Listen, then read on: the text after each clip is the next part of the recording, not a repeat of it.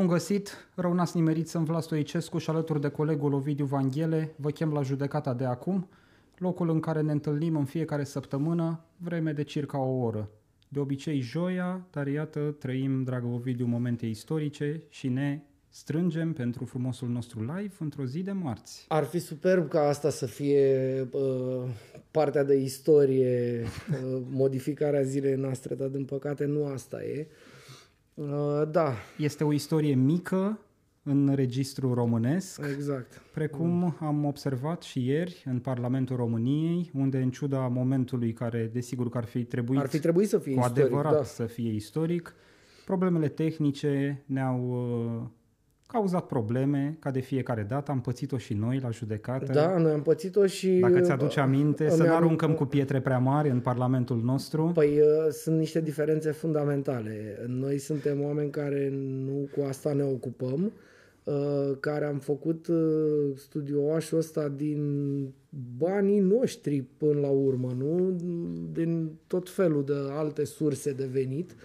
Uh, Din muncă, în principiu, obținut acel venit. Uh, N-am avut uh, experți și cu... Parlamentul tot din muncă, să știi, Păi face. nu. Din aia- taxele și impozitele cetățenilor. a- Aici, e o, aici apare diferența fundamentală, dar oricum o să vorbim despre asta pentru că mie, mie mi se pare foarte frumos ce ai găsit tu despre acest, uh, uh, stai, stai să-mi amintesc, Centru de Dezvoltare Tehnologică. Da? N-am găsit, au ieșit oamenii cu o reacție Uh, astăzi da. și am aflat că există acest uh, serviciu tehnic uh, care are chiar această denumire, Centru de Dezvoltare Tehnologică, Exact. în uh, E subordinea, incredibil. ca- cred că e la Camera Deputaților, Uh, sunt foarte mulți da. șefi și șefuleți uh, pe acolo, ca în orice instituție românească, o să ajungem și acolo, nu te grăbi. Păi asta voiam Ce vreau să... să spun din start este că titulatura e greșită. Asta e. Ar fi trebuit să fie centrul de subdezvoltare tehnologică. E mai în spiritul practic al lucrurilor, sau știi? atehnologică, dacă m, cum vrei să o iei. Uh, hai să ne înțelegem. Acolo uh, am văzut și o explicație a acelui domn dinspre acest uh, centru de zbor fără motor, cum se numește el. Cum să zici centru de dezvoltare tehnologică la Parlament, ca să faci Zoom? Da. Adică, înțelegi ce spun? Te aștept să fie niște oameni din ăștia cu Păi nu fac tot doar felul Zoom. de căști în cap, cu tot felul de... Ovidiu Fac au un și un căcat. departament care de se ocupă lifturi. cu ascensoarele. Da. A, Deci, asta e bă, centrul de dezvoltare tehnologică. Să meargă liftul și să poți faci Zoom. Da.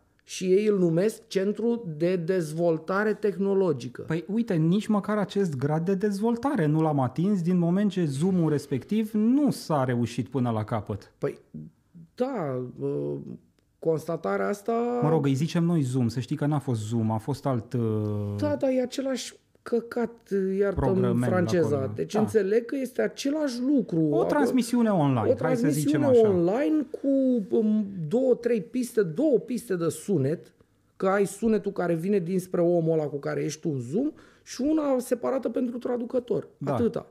Adică, m, na, uh, repet, uh, noi am făcut aici un de ăsta, cum ne-am priceput noi, cu cât ne-a dus pe noi capul, nefiind specializați în chestia asta, uh, și bun, da, și ne-am făcut și noi de căcat, dar ar trebui să fie o diferență de o lume între ei și noi.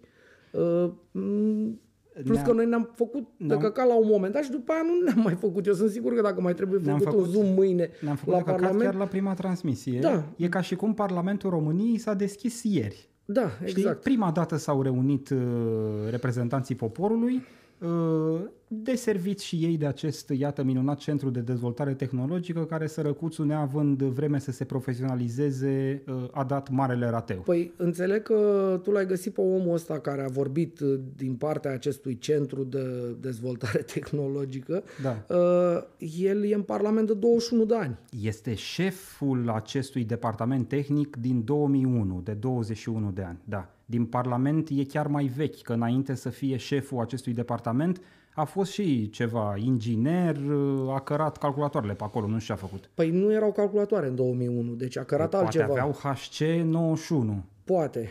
Dar alea erau mici, care ai ușor. Era cu casete. Bine să știi că Da. tot la nivel de casete suntem.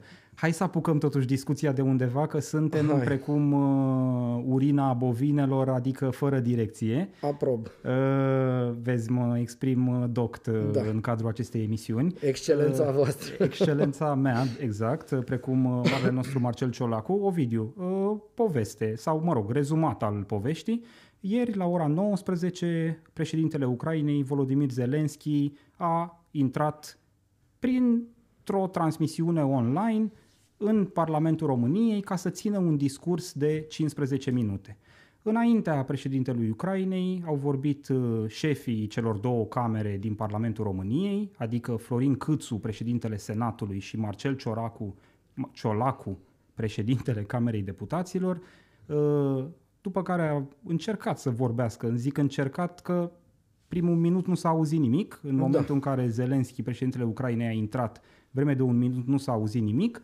După care, în restul de 12, 13, 14 minute cât a mai ținut discursul, vocea uh, de pe canalul lui Zelenski s-a suprapus cu vocea de pe canalul celui care trebuia să asigure Da, traducerea. era, uh, ba nu, era mult mai tare, sau Era cel mult puțin mai așa am sus. auzit eu, Da, uh, decât vocea traducătorului. traducătorului. Și atunci nu se putea înțelege absolut nimic. Se auzeau niște frânturi, niște... Uh, am uh, butonat de curiozitate Și pe eu m-am- majoritatea televiziunilor care au transmis. Unele dintre ele la un moment dat au și tăiat sunetul, că n-avea niciun da, sens. da, Și am atunci văzut asta. au păstrat... Digi, de exemplu, nu mai avea traducătorul. Eu am văzut și la ProTV, adică la un moment dat nu mai aveau sunet pentru că oricum era degeaba. Erau pur și simplu o suprapunere de uh, ucraineană cu românește, nu se înțelegea nimic, nici dacă Da. știai ucraineană, cu Da. atât mai puțin dacă știai limba uh, română. Da. Uh, au tăiat oamenii sunetul, au rămas doar cu imaginile.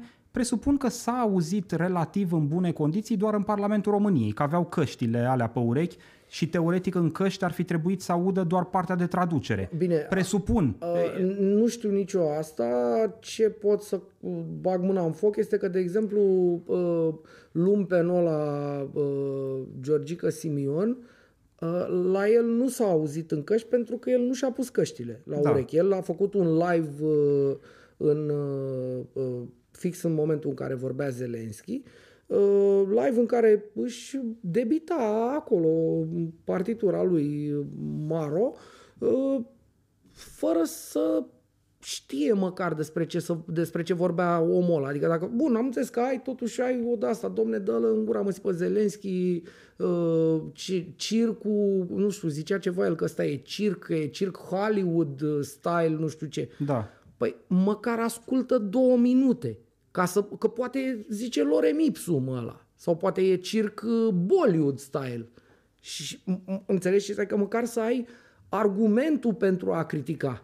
Să zici, să asculți acolo. Intri Ce... pe o filieră de analiză logică care, desigur, Da, nu se aplică, da. nu e șablonul nimerit pentru a bă, studia activitatea bă, parlamentară a Partidului Aur în și special, a da. președintelui său, George Simion. Da, de altfel, da. George Simion, dacă tot vrei să intrăm pe partea asta de analiză, n-a fost singurul parlamentar român uh, care a adoptat tipul ăsta de atitudine. Eu am văzut-o pe doamna Șoșoacă ieri toată ziua. Uh, Cred că a avut 4 sau 5 live-uri, uh, inclusiv de pe drum spre Parlament, uh, inclusiv din Parlament, uh, uh, discursul doamnei senator fiind de tipul de ce este steagul Ucrainei în Parlamentul României, de ce nu este Zelenski aici, la fața locului, că e un semn de lipsă de respect față de noi parlamentarii români. Eu am auzit-o pe aia, Ea, n-a- că dacă, ea, dacă ea n-a îl înțeles chem- că e război pe acolo, Da. că omul are niște treburi care îl țin la Kiev, în Da. bunker, adică, știi, uh, tipul ăsta de discurs. Am, eu am mai auzit-o pe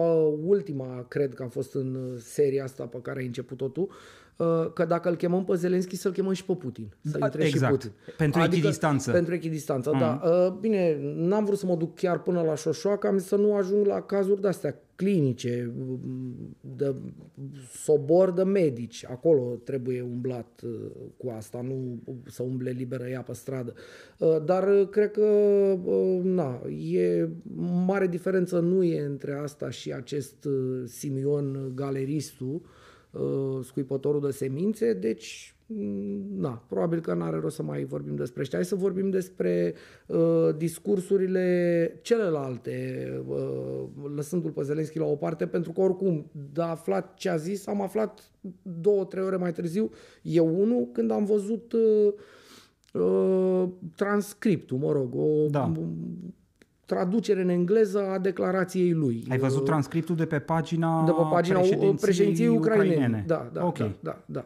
Da. Uh, Deci eu atunci am auzit ce a zis, uh, m, discursul lui, da, mi s-a părut un discurs bun, adică e cumva ce mă așteptam. Zelenski a făcut uh, ce a făcut și în alte discursuri similare și anume s-a legat uh, inclusiv de câteva realități ale locului, l-a Da. invocat uh, Pe Ceaușescu, inclusiv da. pe Nicolae Ceaușescu ca să creeze, hai să zicem, această punte de legătură Da, da. pe care românii să o înțeleagă lesne. Din păcate românii n-au prea prins di- partea de discurs pentru Da. că rateul tehnic a fost uh, total.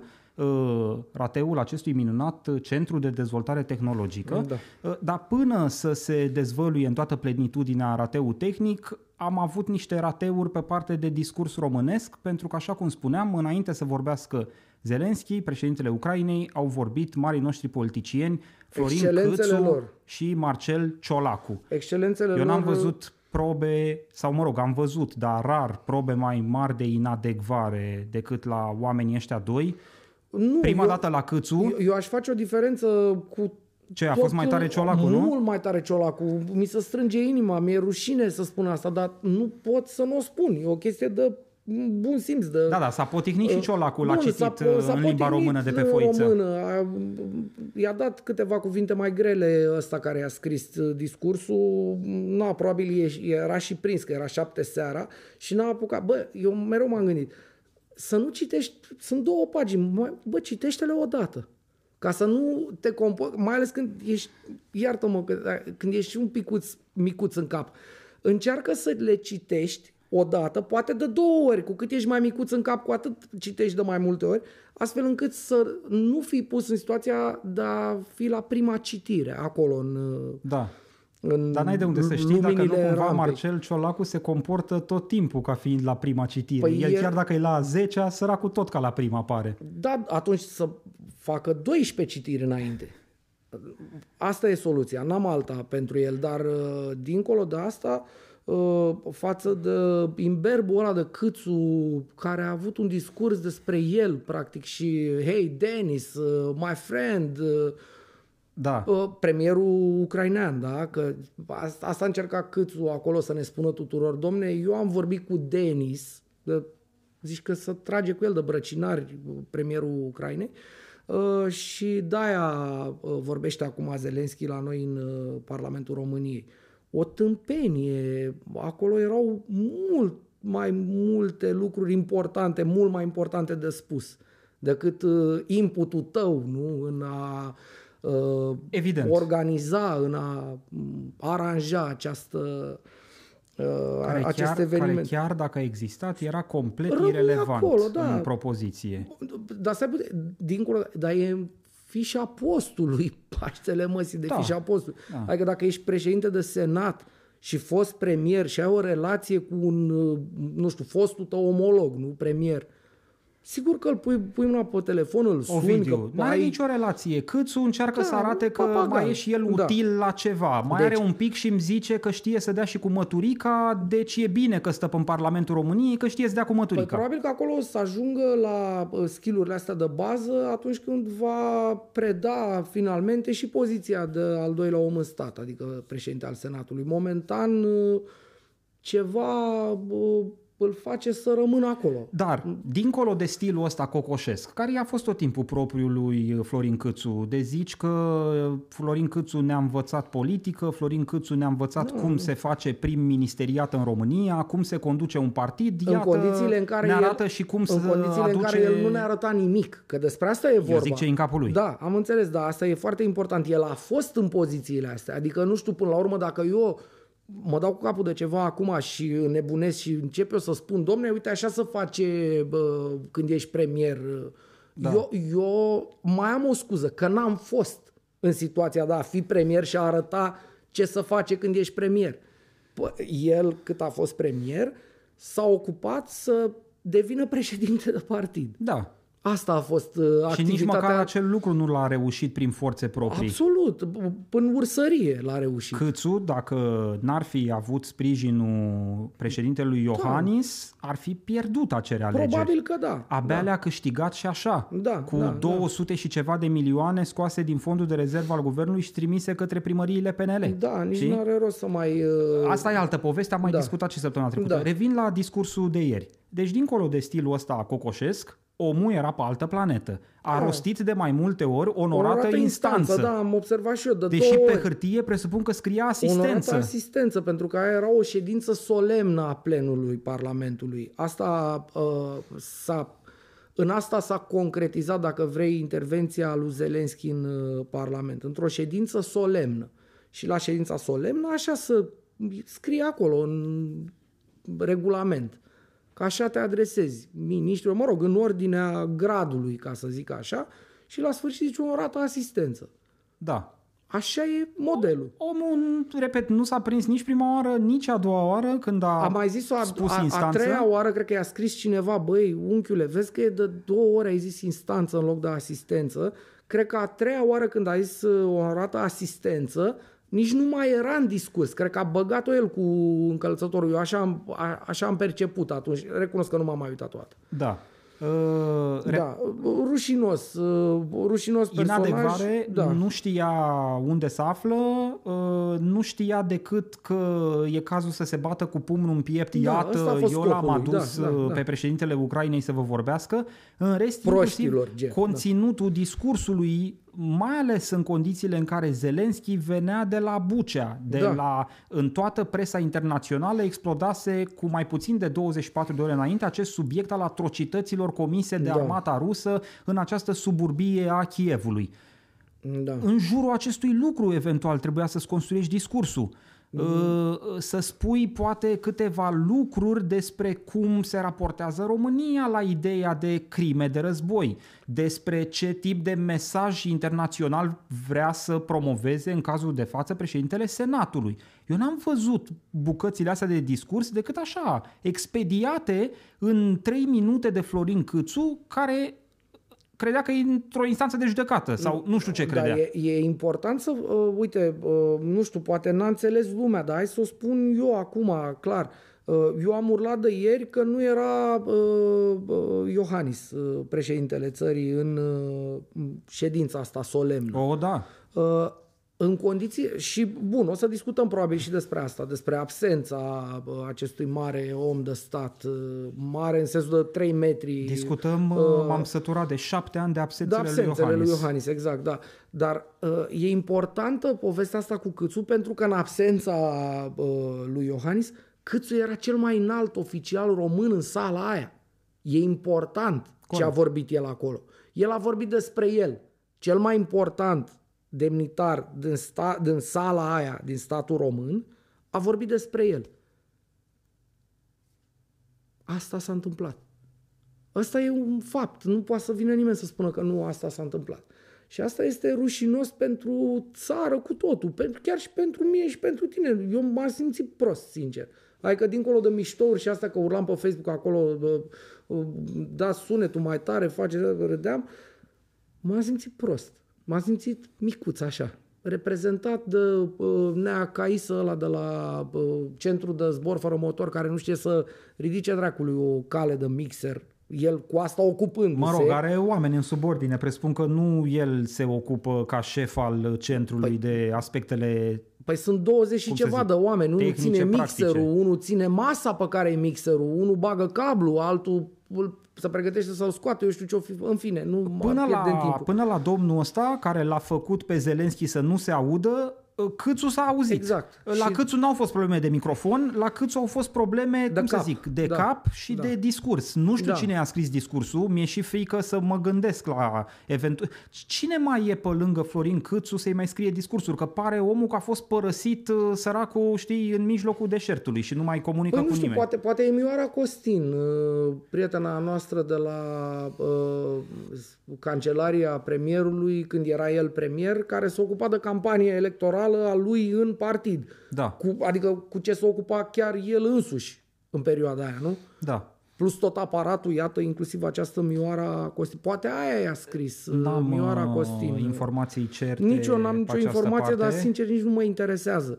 Uh, totuși, și dacă scria lor Mipsum pe alea, tu citeai? Ca un prost, adică tu nu te zici, bă, nu e în regulă, ceva, dați-mi altceva, dați-mi, îmi scriu eu, îmi fac o de-asta, cu 5 minute, să pot să leg două vorbe. Ovidiu, hai să plecăm de la următoarea premisă. Oricare din oamenii ăștia, că vorbim de Florin Câțu sau că vorbim de Marcel Ciolacu, dacă nu ar fi avut două foi scrise în față, nu ar fi putut să vorbească nici 20 de secunde liber despre ce se întâmplă în Ucraina și despre care e uh, cum să zic, poziția României în contextul evenimentelor din Ucraina. probabil deci că oamenii da. ăștia au avut niște foi scrise prost, uh, uh, uh, uh, repet, uh, uh, fără uh, nici ei nu sunt niște buni oratori. Nu poți să te Da. aștepți la un zvâc oratoric din partea unor oameni complet lipsiți de carismă, precum Câțu uh, sau uh, Ciolacu.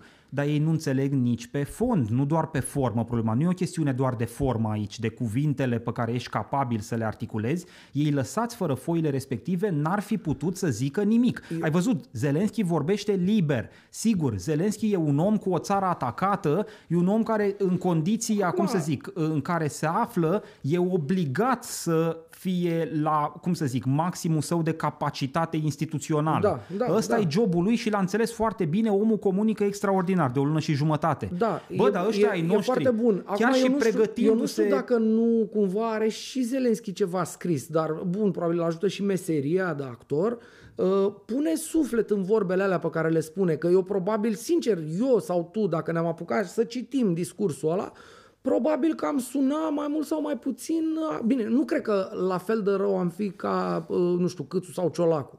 Eu sper Măcar că nu. pentru, și eu sper că nu. Măcar pentru faptul că aș citi dracului de trei ori înainte. Da. Dar nu știu dacă aș avea acea enfază pe care o are el, acea... Uh, Da, dar măcar poți să nu spui un text fără să te poticnești, fără să, nu știu, Da, e, și n-ai aici, și sare aici piper. iartă-mă, lasă-mă să fac diferența fundamentală între uh, râsul ăsta de uh, Câțu și, repet, Marcel Ciolacu, care îi punea râmănaclu Dragnea. Care e diferența fundamentală, Ovidiu? Uh, în primul rând, uh, conținutul vorbelor lui, așa potignite cum au ieșit câteva dintre ele, uh, a fost net superior uh, conținutului lui uh, carcasa aia de Câțu. A, serios, a fost un discurs de om. A avut un uh, ghostwriter mai competent. absolut mult mai competent și după părerea mea a fost ce trebuie să fie. Sigur, e greu, să, e greu să lași în spate personajul care vorbește, nu? Că na, Da. e un om acolo. Și pe mine, ți-am spus, mă, mă doare stomacul să spun că acest ciolacu, care e rușinea bă, politicii românești, rușinea tranziției, rușinea de, de la Omar Haisam. Deci nu vreau să îi fac acum... Uite că nu mai e atât de rușinos. Omul Omul, s-a e prezentat- evaluat și de președintele Iohannis, Da, e ea- partener la guvernare, și s-a prezentat omenește. viitorul premier al României. Probabil că da, după în rotativa, ro- rotativă rocadă, PNL, da, da, PSD.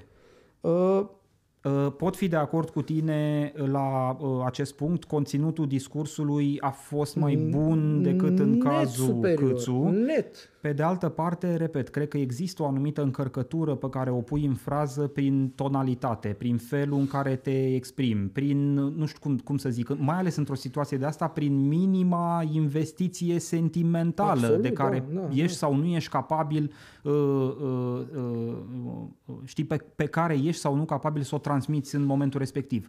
Uh, Din punctul ăsta de vedere și Ciolacu, cum să zic, mi s-a părut pe, Da, pe, destul aceeași, de pe plat aceeași și- undă plată ca și Câțu, adică Da, da, bă, Repet, le, le trăgeai foaia, Da. nu mai era nimic acolo. De acord.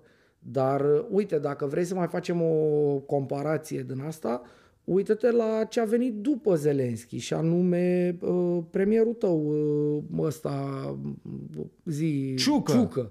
Nea Da. Măciucă. Da. Deci, uh, A fost dezastru. Ciucă, Ciucă a fost mult mai dezastru decât uh, Ciolacu, în condițiile în care, uh, calitativ, dacă vrei, discursul a fost oarecum același. Nu?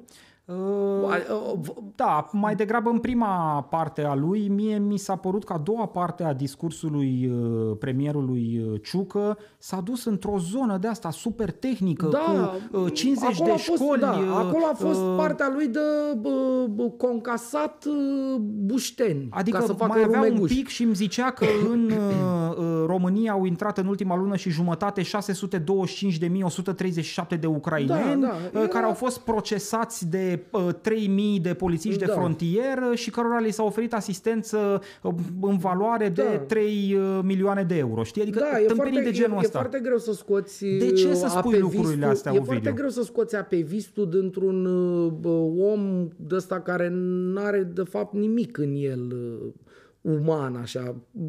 Ciucă ăsta este un robot mai gras și mai umflat așa și mai uh, ți-am spus, cu apariție de bebeluș. Dar dincolo de asta, uh, chiar și vorbele astea, cu tot cu partea asta de uh, rumeguș uh, aruncat pe la colțurile gurii, a fost mult mai bun decât Câțu. E rușinos. E rușinos pentru că, nu știu, Câțu, eu l-am perceput și am tot vorbit despre el, uh, am făcut spume la gură. Eu l-am perceput pe omul ăsta ca fiind cumva din generația mea. Eu am 42 de ani, el are 48 sau ceva. Da. Uh, un om care zice că a făcut școli pe acolo, pe acolo. Bă, Știm sigur că în America a fost la școală, că l-au prins aia uh, conducând matol. Deci, cu treabă pe acolo până Iowa era. Da. Uh, cum să spun? Era în hârtii, poate nu o fi trecut. Bun, era N-am în băgat hârtii, capul pe dar la cursuri. nu contează. A fost pe acolo. Ciucă a stat uh, pe tank și pe marginea poligonului de tragere cu tancul, cu ce trage el acolo. Că eu nu cred că a văzut nici el la vreo armă. Și a stat în unitate și a făcut râși pe coate. Adică e o așteptare mai mare omenească dinspre un om ca mine, din poziția mea de cetățean, de la un om cu CV-ul și cu chiar și cu apariția, cu preocupările, dacă vrei, pe care le afișează, nu? Uh, Câțu decât Ciucă. Ciucă e un apevist, un nimeni pe drum. Da. Uh, uh, Și a fost Pot fi mai de bun, acord, mai bun dar nu decât mult Câțu. mai bun. Nu mult mai bun. și ar fi nu culmea. neapărat la un nivel pe care eu pot să-l consider Ah, acceptabil. Nu, a fost uh, un lemn. A, uh, av- a avut un, r- o cantitate semnificativă de rumeguș în Da, discursul da. respectiv și din nou tonul ăsta plat uh, uh, uh, că ar fi citit la unitatea militară inventarul Exact, de da. ciorapi sau Exact. că ar fi transmis mesaj către Ucraina, tot aia era ca și context. Da, da. Știi? Na. Cam, cam așa, s-a, așa mi se pare că s-a prezentat la vârf statul român. Da. Niște de ăștia, pac, să trăiți, uh, avem de raportat uh, uh, șapte cetățeni, uh, din care doi uh, serviți în uh, Știi, uite, mă gândesc că acum, în timp ce punctul de vorbim, trecere a frontierei. nu știu dacă e mai, poate e mai bine dacă n-a fost Iohannis acolo. Păi Iohannis nu zicea nimic oricum. Da, Ar fi tăcut solemn. uh, ar fi tăcut cu, uh, cu jilțul ăla. Știi că el are un jilț. Când vine în Parlament îi pune ea un jilț. Da. Un fel de scaun, dar mai de șmecher, așa, mai de Da, centaur, da, da. nu de fraier. Uh, da, uh, de ce a lipsit ăsta nu o să știm niciodată. M-am uitat de curiozitate uh, pe N-a avut site-ul nimic pe administrației prezidențiale. Uh, Președintele, uh, dincolo de faptul că sigur mai semnează zilnic niște decrete și uh, își mai pune ștampila pe niște documente acolo, sigiliul uh, prezidențial, de la finalul lunii martie n-a mai avut nimic uh, oficial în program să Da. zici că trebuie să se ducă în stânga sau în dreapta și chiar dacă ar fi avut, cred că își găsea un pic loc uh, uh, într-o seară de luni uh, la șapte când uh, uh, intra, se pregătește de congresul PNL, da, uite, ne, su- ne suflă Diana din producție, mă îndoiesc că se va duce și la congresul ăsta. Uh, cred că vrea să țină departe de Păi da, și după, nefăcut asta. și după aia o să spună că, uite, el uh, nu se implică în activitatea partidelor. Nu? Da, că da, e da. Deasupra... Păi acum nici nu mai are nevoie să se implice, că e ca și ales uh, Ciucă. O să ajungem. Hai că Da, discutăm da. imediat și de rușinea asta de congres uh, PNL extraordinar care se profilează la, la orizont. Uh, Revin la absența președintelui Iohannis, uh, complet dezinteresat. Omul n-a avut Da. neapărat ceva în program, sigur, dincolo de siesta proprie, că asta presupun că o consideră foarte importantă președintele. Absolut. Dacă avea siesta programată pentru șapte seara, bă, nu mă duc, că trebuie să-mi fac siesta. Uh, M-au prins uh, Da. pe picior greșit. Și că râdeam noi data uh, trecută la măsuța aici, vorbeam despre, uh, nu știu, aspirație, posibilele aspirații ale acestui uh, lemn de a ajunge în istorie. Da. Ții minte, când discutam uh, și ne gândeam noi că poate vrea, deși nu pare să... Tu îți dai seama, într-un moment din ăsta uh, e un război. E un război cum n-a mai fost în Europa de la al doilea război mondial încoace. Într-o zi în care să constată niște orori, într-o zi în care constatate de el la uh, firul ierbii, da, cu ochii lui, președintele țării atacate, vine și îți vorbește în Parlament. Ă, Aia e istorie. Și tu unde ești? Unde ești tu? La siesta. La siestă. Nu știu. La Vila Lac E- 2 sau să ne 3. Sau... comunice administrația prezidențială și să unde ne a fost comunice. președintele. O fi fost la golf, nu știu, că uite, se întunecă mai târziu acum și mai prindea cât să vadă găurica aia, să bage mingiuța, știi? Era să zic eu ce prindea Ovidiu, să bage. uh, preocupările președintelui Iohannis sunt o enigmă de mulți ani de zile. Omul bagă capul pe ușă unde nu te aștepți și n-apare unde te aștepți. Dar, uite, Uh, în contextul acestei... Președintele a avut timp să se întâlnească la prosteala aia cu macheta Centrului Da, da, Francofoniei da, da. cu Mihnea cu Costoiu Mihnea Costoiu, care a doua zi avea pronunțare. Și recent condamnat... și condamnat, uh, da, condamnat frumos, probabil. Condamnat, pe- hai să o lăsăm doar așa, condamnat. E, a avut timp președintele să stea la poză cu Mihnea Costoiu, n-a mai avut timp să mai vină Păi la am zis că era fiert pe francofonie pe Parlament, Asta, da. dar probabil că a fost tot un... j- Eu mizez, sincer, dacă vrei chiar o explicație care să fie logică din punctul meu de vedere, mizez mai degrabă pe explicația legată de faptul că n-a vrut să se prezinte la un eveniment pe care îl înlesnise Câțu și îl- în debutul căruia Câțu să mai și lăuda că l-a înlesnit, ceea ce a făcut. Adică omul Câțu, exact asta, asta a fost primul lucru pe care l-a zis. Da, ne aflăm la acest eveniment pe care L-am făcut l-am eu cu făcut Denis, eu. mersi Denis, da. Uh, nu, Astea-s eu- mizele eu- lui eu- Iohannis. Nu, nu, dar eu nu, cred, eu nu cred că e atât de tâmpit. Eu cred. Nu, eu nu cred că e atât de tâmpit. Eu cred că este pur și simplu comod. Uh, plus că mai era o treabă. Păi ce nu, comod, nu mă, ar că fi l-aduceau fost cu mașina, el. adică nu dar venea pe bicicletă. Da, dar nu era el, uh, pe lângă comoditatea de a te îmbrăca și de a veni acolo, uh, nu era el miezul. Ori el când merge este cel puțin mielul, miezul, mielul, bună și asta, uh, uh, e cel puțin miezul la nivel egal cu un omolog, cel mult. Mai jos nu se duce niciodată. Păi era Sau se omologul duce din la... Ucraina. Păi da, dar el era, știi, adică nu era o vizită din asta în care se întâlnesc, vorbesc de la egal la egal. și așa. A- Zelenski avea să țină un discurs. El a văzut ce gen de discursuri ține Zelenski. Da. Uh, apropo de, uite, ce a făcut în Parlamentul Britanic, nu? Cu Și, ce, Michel... și uh, s-a gândit, bă, îi las pe Câțu, Da. Ciolacu și Ciucă să se facă ei de râs. Da, probabil că asta a făcut. Probabil, adică eu, na, acum facem și noi, ca vorbim așa a ca fost moșii uh, de un Muppets. uh, calcul strategic din partea președintelui Iohannis. Uh, Iată, se dovedește Nu, dar uite, bun de secretar general al NATO. Știi că ăsta e unul din Da, am scenariile pe auzit. care mizează tâmpiții ăștia de la PNL. Bine, de când a ajuns Joana în poziția aia... Eu zic că uh, Joana e mai competent pe diplomație uh, decât uh, nu, Iohannis. Eu, eu am văzut două lucruri.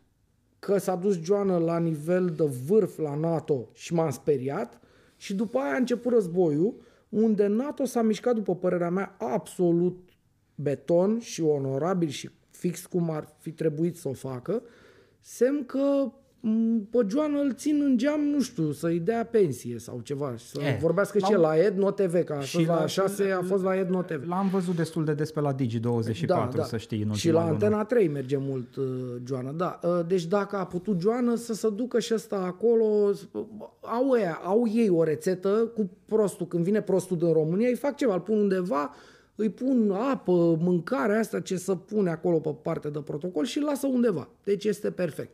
Eu uh, sunt foarte de acord să se ducă, aș vrea dacă se poate să se ducă mai repede. Că aș vrea, to- nu, eu chiar aș Da, vrea. nu Adică, știu ce să zic. Păi nu, stai puțin, fiecare uh, săptămână, nu uh, an, cu acest râs de președinte, este o parte din viața noastră pierdută complet Am la înțeles, nivel vrei să uh, mergi de stat. la niște alegeri unde să ai de ales între Ciucă, prezidențiabilul PNL și, nu știu, pe cine propune PSD. Probabil Joană, că na, să întoarce Joană când merge Uh, ăsta Să ajungem la... noi acolo, să Da. deplângem uh, aceste stări de fapt. Deocamdată Da, uite, mi-a- mi-a suntem ve- cu mi-a venit președintele acum- Iohannis, acum- care nu vine. Acum mi-a venit o idee. Uh, În contextul ăsta al crizei umanitare uriașești în România, nu? cu zeci de mii, sute de mii de refugiați ucraineni care vin la noi. Tu ai văzut-o pe uh, Madame Carton aia, Carmen Iohannis? Ai văzut-o pe undeva? Ce să facă? Să, nu știu, să meargă, nu știu, să sorteze la uh, Doamna Iohannis Romexpo. este o prezență discretă. Păi eu am înțeles, dar ea e o instituție și cumva, nu știu, eu cred că, bă, eu cred că e și o chestie de lipsă crasă de bun simț. Femeia asta mănâncă pâine și plătește cineva gazul și curentul în casă pentru că e soția președintelui. Un om cu bun simț ar simți nevoia să dea ceva înapoi. Înțelegi? Pentru că este practic într-o postură din asta de super privilegiată, nu doare capul, are bă, argată de aia, de îi face Ai- nu, mâncare, îi face astea cu tare. Adică nu are problemele pe care le are mama mea sau mama ta. Merge la servici în fiecare zi. Nu merge, asta spun. A mers uh, câteva săptămâni la bă, școală la Sibiu și după aia n-a mai mers. Că n-a stat la Sibiu, vine la București, stă la București. Ea nu e profesor la București să meargă la 8 dimineața la școală. Că ar fi fost măcar atât. Bă, uite, eu mă duc la job. Nu e în situația aia. Să nu simți tu nevoia să zici, bă, vreau să dau și eu ceva. Sigur, doar la... că nu se așteaptă nimeni să care cu cârca. Nu, nu, nu, vorbim strict Adică de strict un de layer imagine, simbolic. exact, de Da, simbol. Da. Băi, uh, nu știu, sunt N cauze în țara asta. Copii care mor de foame, copii în rural, vai mama lor. Uh, femeile bătute de soții, bețivi, de, cu educația praf și cu asta. Toate lucrurile astea despre care noi am tot vorbit Da. și tot O- scriem și, uh, nu știu, victimele violenței uh, sexuale, nu? Uh, Știu. Trafic de persoane. Ovidiu, dar hai să spunem Bă, și că poți să orice ții tip de ce- apariție de genul celei pe care o invoci tu e oricum în registru informal, pentru că legea română nu vorbește Am de înțeles, un de rol... instituția uh, de o primei doamne. Eu am instituție a primei înțeles. doamne, exact. Da, dar vrei să spun ceva într-o țară uh, din asta fără reguli, nu? Că uite, vorbeam acum de PNL, să dau derogări, deși au niște reguli, în fine, ajungem acolo. Puteau să, invest, să inventeze, să o investească pe ea, nu cu uh, asta, dacă și-ar fi dorit. Dar îi doare în cur. Despre asta e vorba. Eu sunt sigur că sunt niște melteni, niște nei ca nimeni, cărora li se cuvine. Și atât. N-au nimic de... Nu, nu-și pun problema. Bă, dar eu ce pot eu să Știi fac că doamna, într-o țară doamna de asta? Iohannis trebuie să facă curățenie în șase case. Păi da, da, asta spun. Sunt sigur că are SP pistă care face curat. Eu sper că nu SPP-ul face curat. Eu sunt sigur că SPP-ul face curat, pentru că ei sunt uh, lorzi, nu? Cum e aia, imaginea, aia, poza aia, ai găsit-o tu cu ăsta într-o caleașcă și cu un suman și cu un turban și cu aia este Dumnezeu pe Da, pământ. da, da, e- Ăla e omul. E poză veche, e de 20 de ani. Da, e exact ăla e. Nu s-a schimbat nimic în această uh, creatură și în uh, consoartă, ca să... Uh, Îți uh, propun uh, să trecem pe lângă familia Iohannis uh, și să încheiem uh, discuția noastră despre tentativa de uh, discurs uh, uh, a președintelui uh, Ucrainei în Parlamentul României, chiar cu minunatul Centru de Dezvoltare Tehnologică pe care îl invocam mai devreme, cei care înainte uh, în partea de discurs Ciolacu Câțu și după în partea de discurs Ciucă n-au mai avut input sau mă rog, sunt microfoanele clasice, acolo repet au mers, s-a auzit bine. Da. Dar în partea de prezență efectivă a lui Volodimir Zelenski în Parlamentul României ar fi trebuit să asigure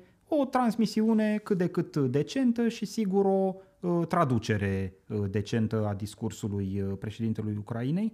Uh, Nu s-a reușit, uh, iată mare rateu dat de acest centru de dezvoltare tehnologică. Unul la mână, aflu că există o, un departament, un serviciu în Parlamentul României cu asemenea Cu denumire. tupeul de denumire, asta e... Și, uh, apropo, video de lucrurile pe care ziceai că le-am descoperit, mă rog, deși descoperit e mult spus, sunt informații publice, le găsește Da. oricine pe Sunt pe site-ul net, da. Camerei Deputaților. Diana, te voi ruga din producție să vedem și noi ecranul calculatorului.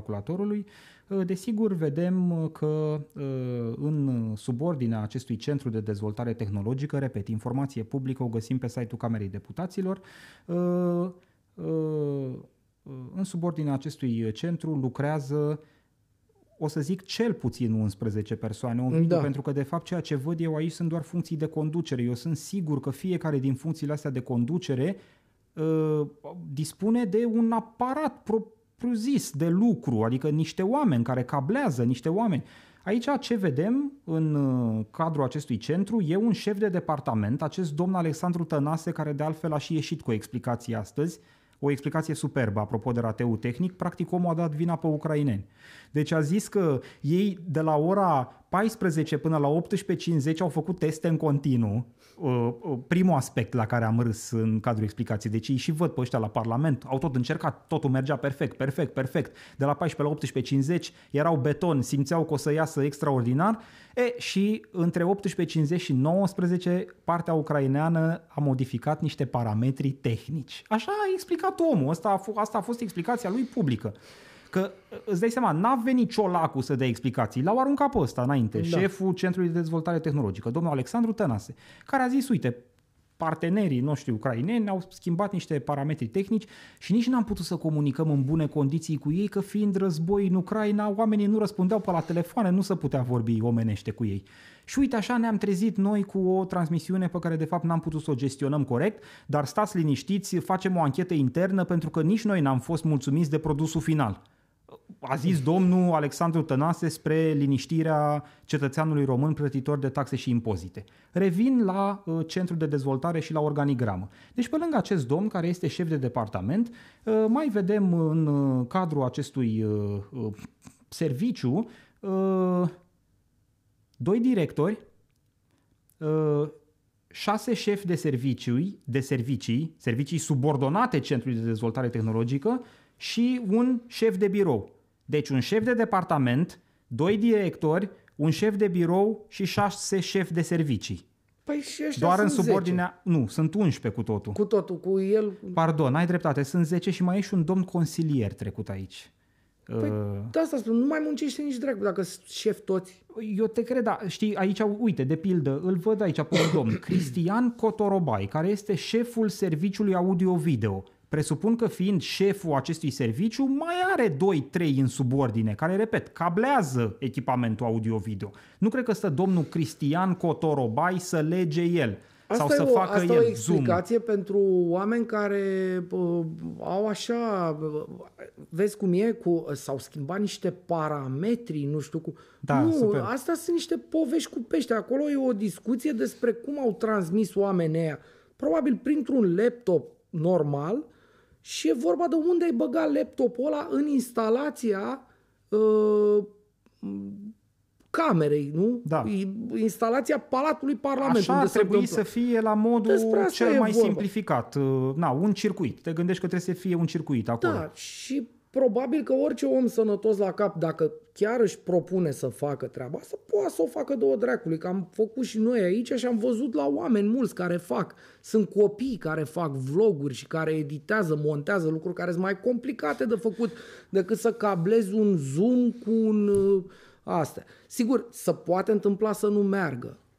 Da, nu, nu vreau să insistăm foarte tare pe, pe acest rateu, dar totuși nu se poate așa ceva. Nu, eu e, vreau să insist. Nu, vreau, de ce vreau să și nu? eu să insist, dar totuși, cum să spun, de, de putut să se întâmple, să poate întâmpla. Numai că e de, pe măsură ce instituția crește ca importanță, momentul crește ca intensitate, Uh, și e vorba de resursă umană implicată în povestea asta, cu atât ar trebui să fie mai greu să nu iasă. Da. Asta încerc să zic. Și uite că... Ovidiu, nu, e un nu centru păi, cu 10 e, funcții de conducere. Ei s-au gândit, cred că foarte, cred că mult mai mult le-a luat să se gândească cum dracu să zicem noi la chestia asta, la, nu știu, umbrela asta sub care lucrăm noi. Și ai zis, băi, să zicem, Centru de Dezvoltare Tehnologică.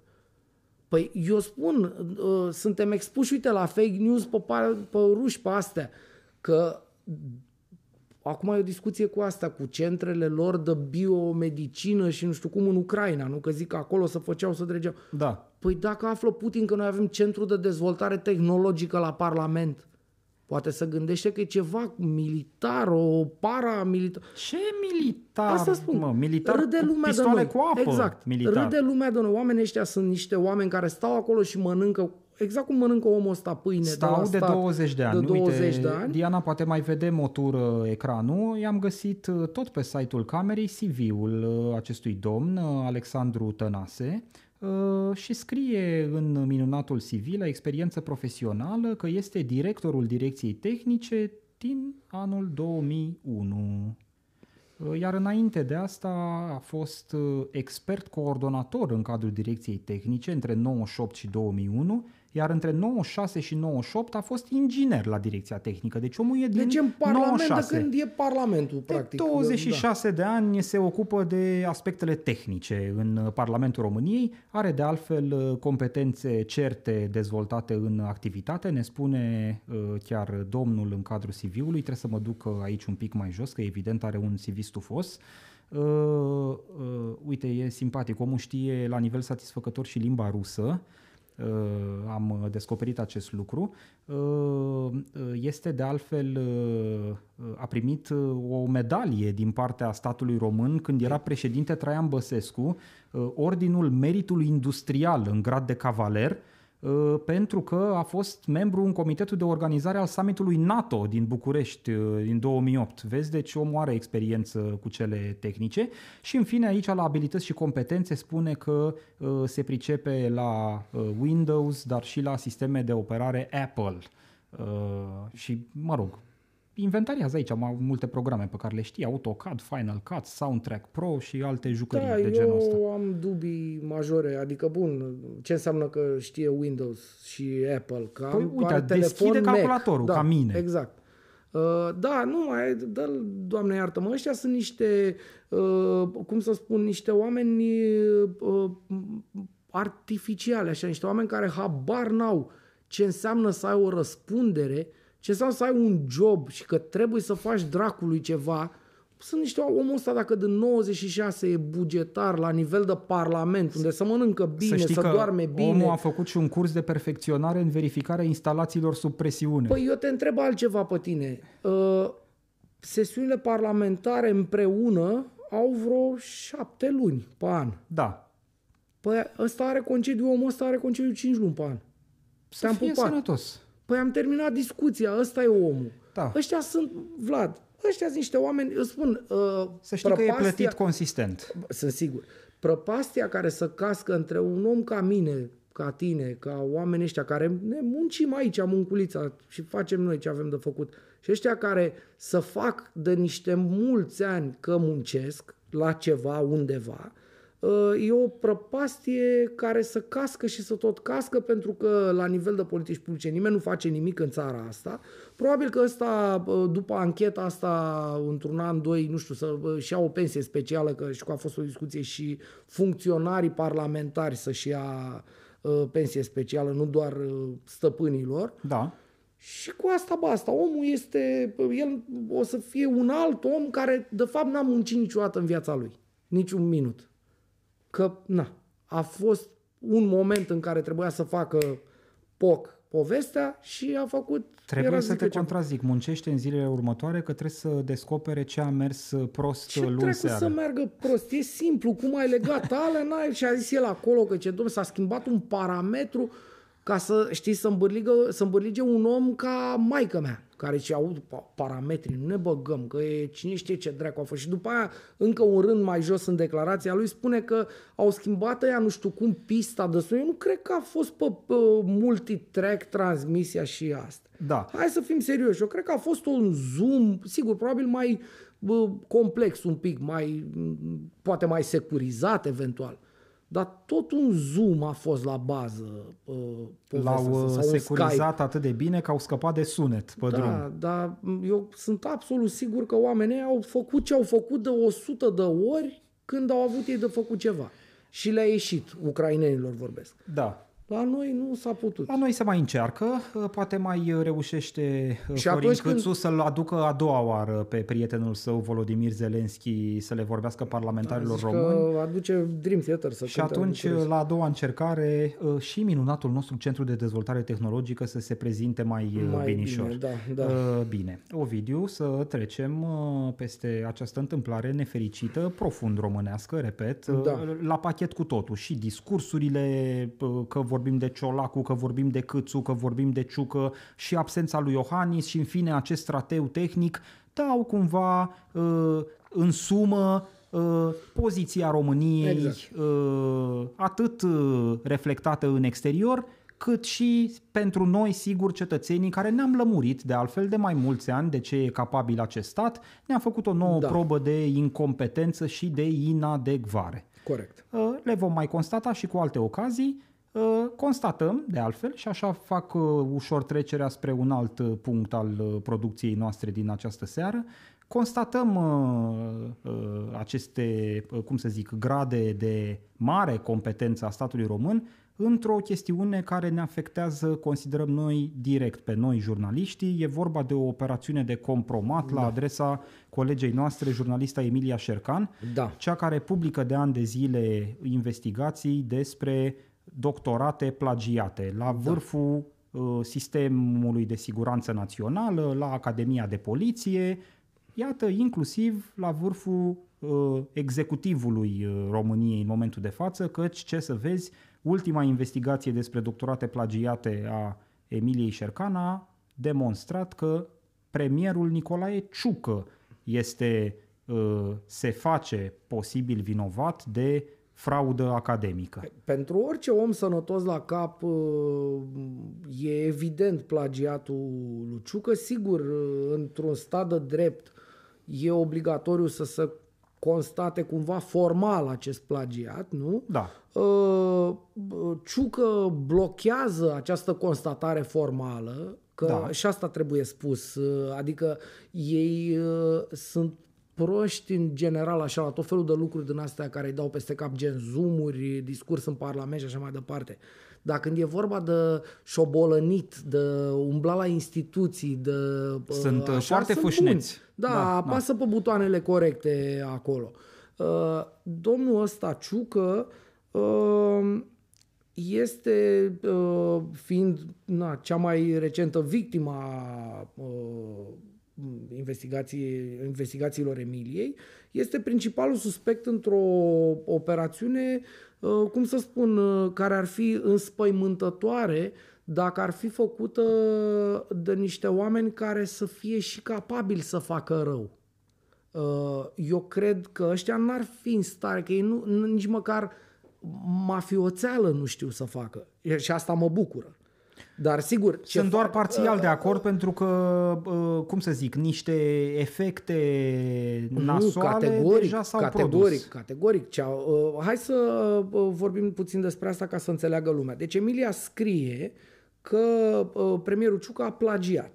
Uh, Cei care vor să citească de la început până la final toată povestea cu toate detaliile, repejor presoan.ro. Presoan.ro, da. Acolo publică Emilia Șercan investigațiile despre doctorate plagiate. Acolo a publicat ieri dimineață și un uh, articol despre ce a pățit ea în Da. ultimele două luni de zile. Uh, Emilia publică undeva în jur de 20 ianuarie, ceva de genul ăsta, investigația despre Ciucă, uh, după care începe o uh, avalanșă de mesaje de astea de amenințare, de uh, intimidare și așa mai departe. Da. Uh, Emilia, Pe care le denunță la Pe care parchet. le denunță la, la poliție. Da, Uh, le la denunță poliție, la corect. poliție și în, după ce denunță vreo două cazuri din astea punctuale, apare într-una din seriile uh, primei jumătăți de februarie, dacă nu mă înșală pe mine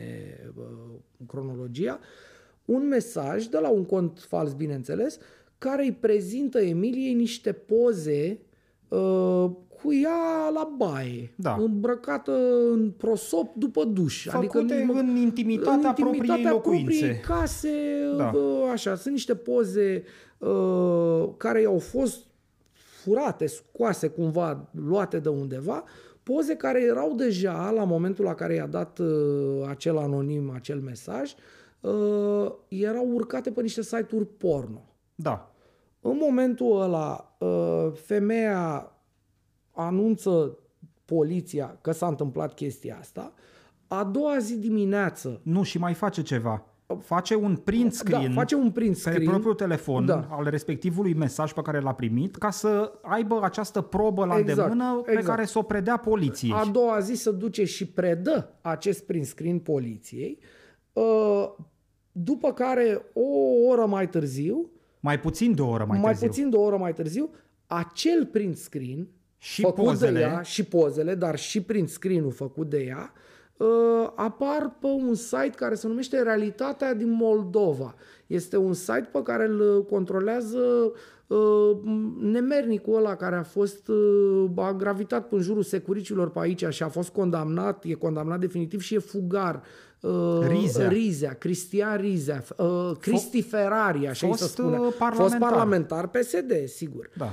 Uh, ei, acest uh, site, Realitatea MD, controlat de acest uh, Rizea, pe care nu înțeleg de ce doamna Maia Sandu nu-l mai extradează dracului aici să-l bage la pușcărie în România, unde ar trebui el să stea, că e condamnat definitiv. Îmi vine să mă mângâi pe epoleții Uh, da, da, inexistenți. Da, eu aș vrea ca uh, epoleții ăștia să nu aibă un corespondent aproape de Maia Sandu, pentru că uh, aparatul ei uh, sper să fie deasupra epoleților uh, Hai să și nu divagăm în intereselor partea asta, mai românești. ales că de fapt nu avem niște informații concrete Da. la îndemână, lucrăm foarte Nu, mult cu supoziții. nu, Dar ce știm, aici e că aici ăsta- au apărut pozele. Da, ce știm este că ăsta este un condamnat definitiv care nu mai este dracului extradat în România. Da. Uh, E prins într-o vâltoare din asta de proceduri judiciare, cu o Dar cetățenie. care, paranteză, iată, mai face servicii. Joacă jocuri, exact, exact, exact. Da. Uh, omul joacă jocul, adică publică această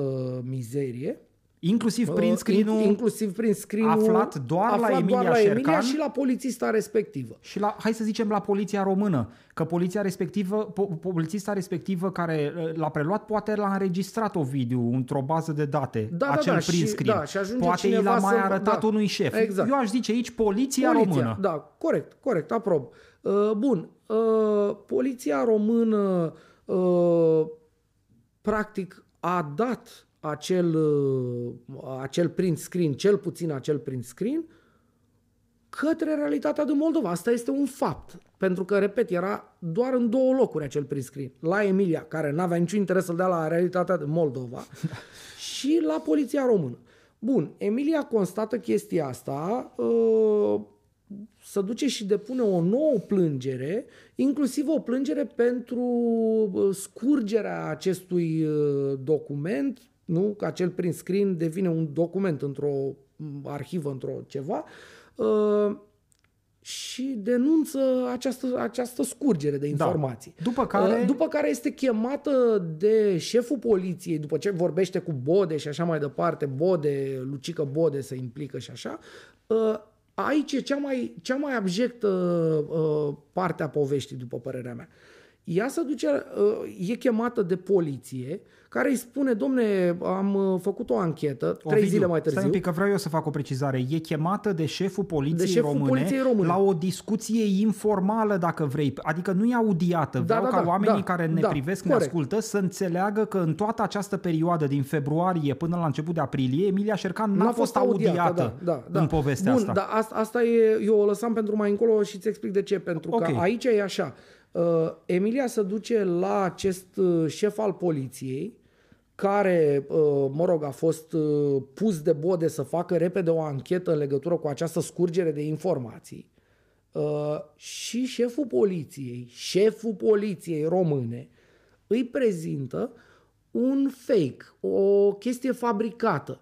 Cum că, de fapt, informațiile alea de pe site-ul realitatea.md n-ar fi fost publicate prima oară pe realitatea.md, ci pe un site uh, obscur care nu mai apare nicăieri și care a fost și dat jos imediat după ce Emilia s-a prins și le-a spus că s-a prins. Da. Uh, Deci, în momentul în care poliția română la care tu te duci să te plângi că a dispărut ceva dintr-un dosar al tău, o chestie de viață privată, adică poliția română mai întâi orchestrează o mizerie din asta de compromat și după aia încearcă să spună, dumne, dar stați puțin că nu a fost așa.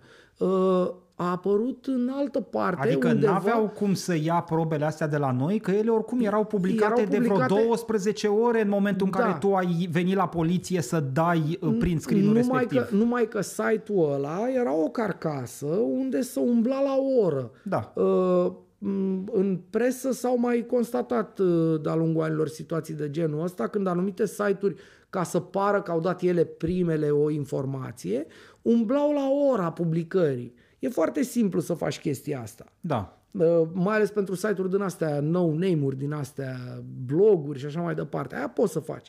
Schimbi pur și simplu data și pare că ai publicat ieri ceva ce tu ai publicat fix acum, dai publish. Da. Să poate asta. E, s-a întâmplat și în cazul ăsta. E, în situația asta, da, dar uh, spun că asta este uh, partea cea mai abjectă a poveștii pentru că în Emilia nu s-a dus la unul de pe stradă sau la unul cu care avea un litigiu și el a încercat să o îmbârlige, bă, stai că n-am dat eu, că uite, a apărut în altă parte și să vină cu ceva contrafăcut, cu o realitate contrafăcută. Da. Ci poliția română, la nivel de șeful poliției române, i-a pus pe masă omului în cauză o realitate contrafăcută. Da, e o realitate pe care Emilia Șercan o, de, o demontează. O demonstrează și o demontează la virgulă, da. La da. virgulă da. în uh, cadrul articolului publicat pe presoan.ro. Uh, repet, îi invit uh, pentru toate nuanțele incluse pe cei care ne privesc sau ne ascultă să intre pe presoan, să citească acest articol. E, știi, scris cronologic. Ce s-a întâmplat da, în ziua cu tare, ce s-a întâmplat da. chirurgical, e decupată toată povestea asta. După întâlnirea pe care Emilia Șercan a avut-o cu șeful poliției române, în care, iată, cum ai spus și tu, șeful poliției a încercat să o îmbârlige da. cu privire la desfășurarea faptelor, să o mintă, să-i prezinte, să-i deformeze realitatea, ca să scape ei uh, instituția Uh, de suspiciunea da. că ar fi scurs uh, uh, respectivul prin screen. Ei bine, după acest moment nu se mai întâmplă nimic în cadrul dosarelor constituite pe baza plângerilor depuse de Emilia Șercan. Emilia stă, așteaptă mai bine de 40 de zile să fie da. măcar chemată la o audiere, să îi se dea niște numere de dosar, să înțeleagă ce fel de cercetări se fac în cadrul acestor Absolut, dosare, da. pentru că cum să zic, dezvoltă în toată această perioadă inclusiv o stare de temere cu privire la propria siguranță, ceea ce e normal e logic, da, într-o da, situație da. de genul ăsta. De altfel, Emilia nu e la prima experiență da, de genul corect. acesta cu poliția română. Absolut. Emilia Șercana a trecut deja printr-un proces, uh, uh, uh, fusese amenințată cu moartea la comanda rectorului, rectorului Academiei, Academiei de, de Poliție. poliție. Da, da, da. Știi? Da, nu, uh, Emilia umblă, uh, cum să spun, uh, uh, îi, îi enervează pe ăștia de foarte mult timp, iar ei uh, nu sunt, cum să spun, nu, nici măcar nu se mai tem de o probiu public, de ceva. Ei fac exact ce ar face orice gherțoi din ăsta, orice mafiot de ăsta, de cea mai joasă specie, de cocalar. Da. Asta fac ei. Uh, mai întâi, uh, repet, rectorul Academiei de Poliție o amenință mă rog, unul, îl pune pe unul să o amenințe, să-i dea un mesaj pe un telefon, uh, uh, de pe un telefon uh, un mesaj de amenințare din ăsta nasol de tot, cu rup picioare și cu porcării de genul ăsta, după care acum nu știu dacă cu știrea premierului Ciucă sau fără știrea premierului Ciucă, poate doar din slugărnicie, poliția, toată poliția ajunge să livreze ceva dintr-un dosar constituit ca urmare a amenințărilor primite de ea, livrează mai întâi într-un compromat, după care încearcă să se acopere cu un fake grosolan constituit în laboratorul de la poliție. Da. Deci este... Uh, nu, sunt, pro- sunt... Problema aici este asta că uh, omul românul de rând în momentul ăsta, care e într-o situație de a merge la poliție, are toate motivele văzând uh, construcția asta pe care am prezentat-o noi aici. Cotețul mai degrabă. Uh, da, uh, așa. Are tot dreptul să se teamă să mai meargă acolo.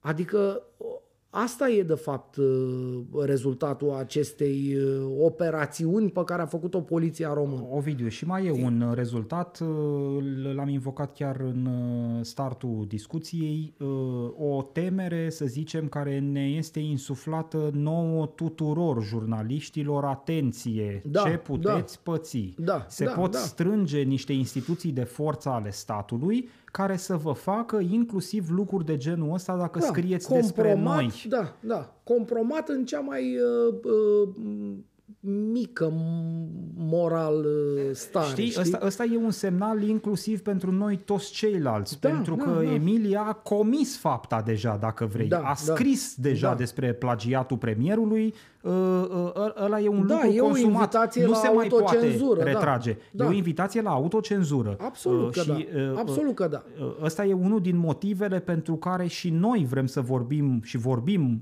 la această masă despre porcăria asta care i s-a întâmplat Emiliei Șercan, uh, uh, uh, chiar și pentru a da un semnal că spunem mai departe lucrurile astea, Da. că le interpretăm în cheia lor factuală, corectă, nu după Absolut. avioanele lor Absolut. ce țin de mușamalizare și alte operațiuni de genul ăsta și sigur în ultimă instanță pentru a spune că noi toți jurnaliștii ăștia, câți mai suntem întregi la cap din țara asta, suntem dispuși să ne batem pentru Da. libertatea noastră și pentru dreptul până la urmă al publicului de a fi informat. Inclusiv atunci când premierul Ciucă plagiază, Bode doarme pe bancheta din spate, Da, uh, da, rectorii de la Academia de Poliție amenință cu moartea și tot așa. Da. Astea sunt informații de interes public pe care orice jurnalist normal la cap le documentează până în pânzele albe și le publică. Da, da, nu da, ne uh, oprim din publicări pentru că Exact. umblă ei cu asta, ar trebui, fofărlica. asta ar trebui să știe uh, acești pigmei, că uh, Emilia, unul la mână, nu e singură, că lucrurile pe care le știe, nu le știe doar ea, uh, adică să nu cumva să se gândească la mai mult decât uh, tentative din astea ieftine de amețeală, că asta e de fapt ce s-a întâmplat. Nu, suntem mai mulți, suntem mulți încă, slavă Domnului.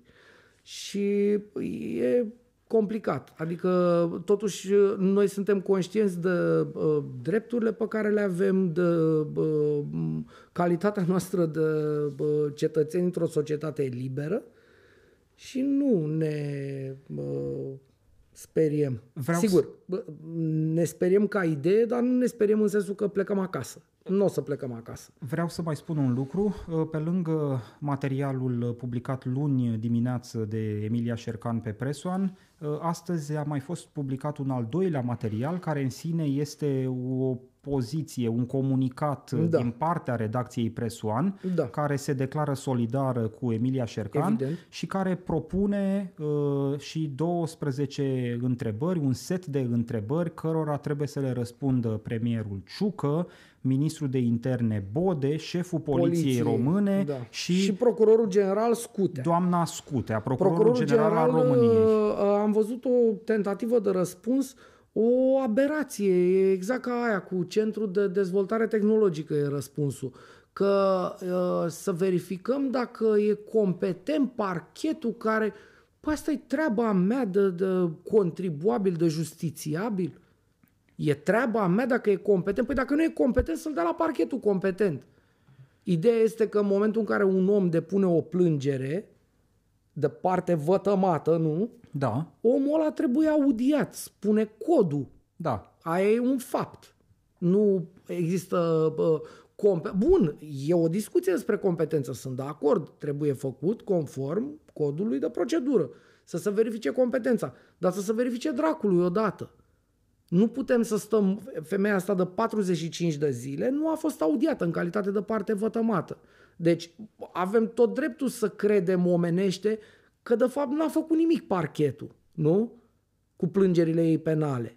Așa pare în deocamdată. condițiile în care faptele reclamate sunt totuși grave. Foarte grave. Uh, mai ales când vorbim de un compromat care e aproape demonstrat. Sigur, e demonstrat la bunul simț. Nu? Că asta face jurnalistul. Demonstrează la bunul simț. Nu face el probatoriu să uh, facă dosar uh, cu șină. El face o, o probă de bun simț a lucrului Da. care sigur ar trebui să vină după aia și să fie betonată instituțional de un parchet. Păi doamna asta scutea vorbește acum 45 de zile mai târziu despre competență. Pentru că trebuia să spună ceva. Păi da, da, totuși să nu ne ia de proști doamna asta scutea. Doamna scutea nu ne e- ia de mult de nu proști. e prima oară când ne ia de proști, da, da, ne ia da. de proști de când eram mici noi, de când era ea bă, Ovidiu, înainte să fie ai procuror general. uh, invocat-o cumva, bă, cum să zic, ai, fu, ai, vrut, ai, ai vrut tu să fii generos și ai uh, precizat-o prima dată pe doamna Scutea. Și premierul Ciucă, guvernul României, a avut o reacție Păi am înțeles, de patru da, rânduri. A dat patru rânduri purtătorul de și cuvânt. sau ministrul de interne Lucian Bode a avut o reacție. Toți Mi- au mi-e vorbit frică de- cam în registru uh, Gabrielei Scutea. N-au zis nimic. Păi, domnul Înțelegi? Deci cu Bode- deziderate. Apărăm libertatea presei. Bă, stați un pic, că nu v-a întrebat Da, nimeni. exact. Apărați libertatea presei. Da. apărăm libertatea presei. Considerați normal uh, uh, un atac la adresa libertății? Nu, Nu. considerăm normal un atac. Nu mă, cineva v-a pus niște întrebări punctuale cu privire la o speță punctuală. Da, da. Acel cineva făcând și o demonstrație cât se poate declară a unor nereguli Exact. majore. Păi da, da, eu vin din nou aici cu o, de asta cu alternative facts. Păi Ciucă, premierul, spune că el a cerut instituțiilor să lămurească uh, povestea plagiatului, după care tot Ciucă, premierul, a blocat instituțiile prin niște acțiuni făcute de el, Da. prin avocații lui. Că Da. avocații nu s-au dus avocații de nebuni, ei pe drum, hai să-l ajutăm pe Ciucă. Ei sunt probabil avocații lui Ciucă. Da. Și atunci, unde este Ciucă de fapt? Atunci când spune că vrea să se lămurească povestea cu plagiatul, e Ciucă? Sau când Ciucă blochează lămurirea poveștii cu plagiatul? Unde e Ciucă? Când Care Ciucă e Ciucă? blochează, Păi, acolo e Ciucă. păi, bun, și atunci de ce ne spune că nu blochează? Ca să ne prostească. Păi, dar de ce ne prostește? Ca- de ce ne prostești, pentru măi, că, Ciucă? Pentru că vrea să rămână premier uh, și să facă braț la braț cu președintele Iohannis jocurile. Păi- Și asta e o piatră de piciorușul lui, uh, îl trage în jos, știi, povestea cu plagiatul. Da, dar m, cum să spun, râde lumea de noi, că n-am- nu ne-a luat nimeni capul de pe umeri încă. Îl avem, putem să ne-l folosim. Și uite, nu ne temem să-l folosim. Adică, hai să nu ne mai prostim unii pe alții. Că vorba ta, aia cu uh, premierul, uh, cum să spun, uh, refuză să creadă că se poate întâmpla așa ceva unui jurnalist în România, o Păi, democrație. Nu, uite, Ovidiu, dă Da, voie nu- să citesc. Guvernul României susține total libertatea presei. România este o țară democratică în care dreptul la informare și libertatea de expresie sunt sacre. Premierul Nicolae Ciucă solicită autorităților competente ca orice formă de intimidare a jurnaliștilor să fie investigată, iar vinovații să fie trași la răspundere. Păi, Pa! păi schimbă asta cu orice formă de presiune la așa să fie investigată cu uh, vă rog să investigați plagiatul meu.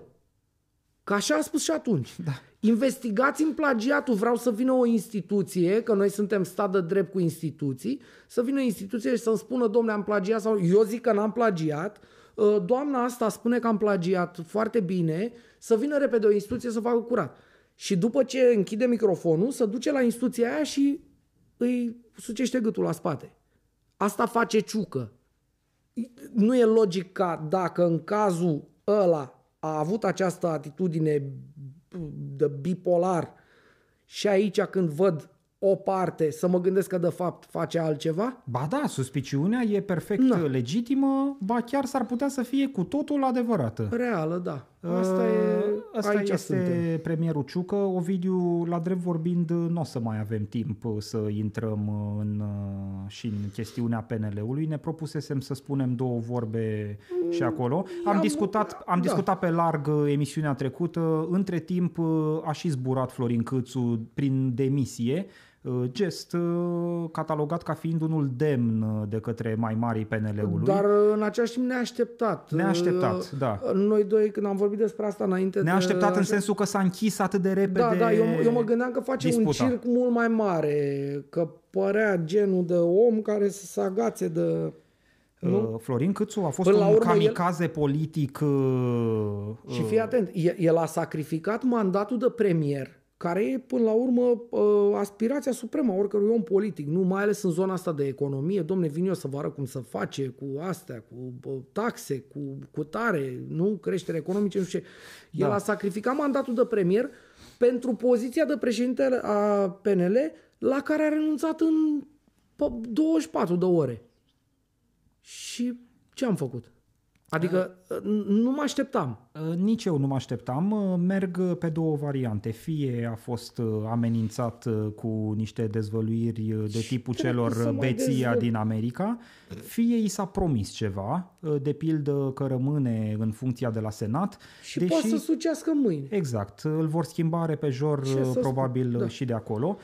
Pe de altă parte, Ovidiu, uite, fac o dezvăluire. Mâine noi o să publicăm pe de la 0.ro un material despre aceste ultime ultime evenimente de la vârful PNL, cum s-a ajuns până la urmă, uh, cum au ajuns mai mari PNL să ia decizia de debarcare uh, a lui Florin Câțu uh, și cum au și reușit în cadrul acestei operațiuni. Știi de pildă că săptămâna trecută circula varianta existenței unei scrisori care e semnată da. de zeci de președinți de filiale județene. De fapt, din informațiile noastre pe care le-am strâns în cadrul documentării la De la Zero pentru materialul pe care îl publicăm mâine, această scrisoare n-a existat niciodată.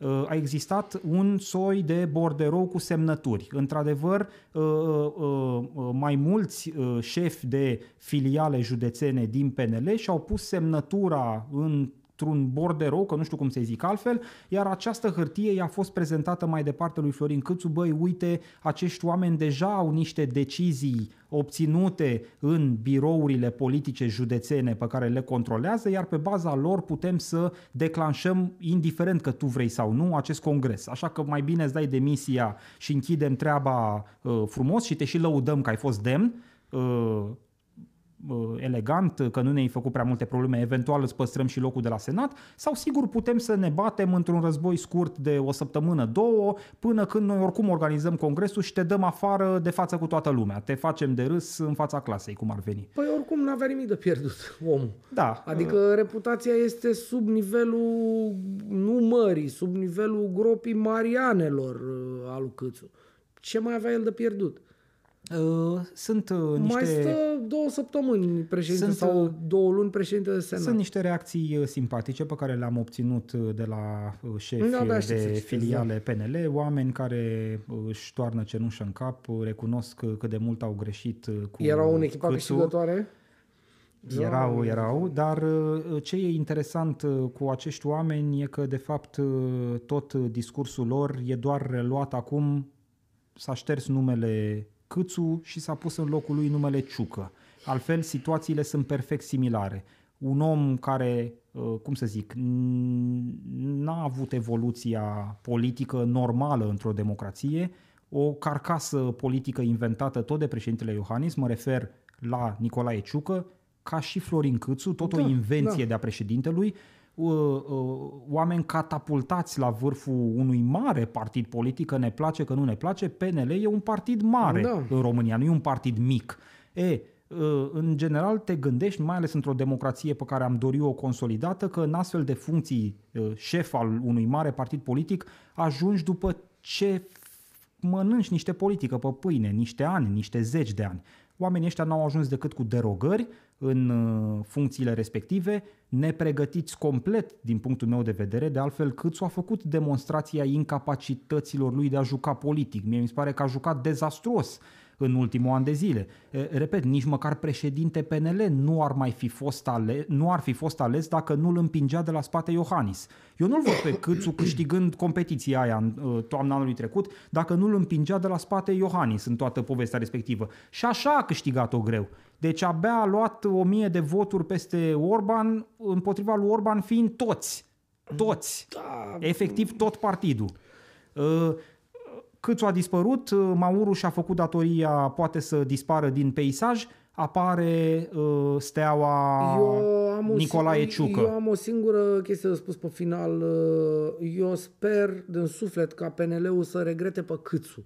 Și Super, am, fi asta, da. am uh, senzația că așa va fi, uitându-mă, uite, la cum se comportă uh, nea Caisa ăsta atunci când are microfoanele reporterilor pe la Parlament sau la guvern în față, uh, este un cataclism. De ciucă zici, ciucă, nu? De ciucă zic. Da, da. Uh, bun, uh, nici câțul nu a fost mai brea sau așa, dar uh, măcar, repet, într-o primă fază venea cu un capital de așteptări, uitându-te pe CV-ul lui.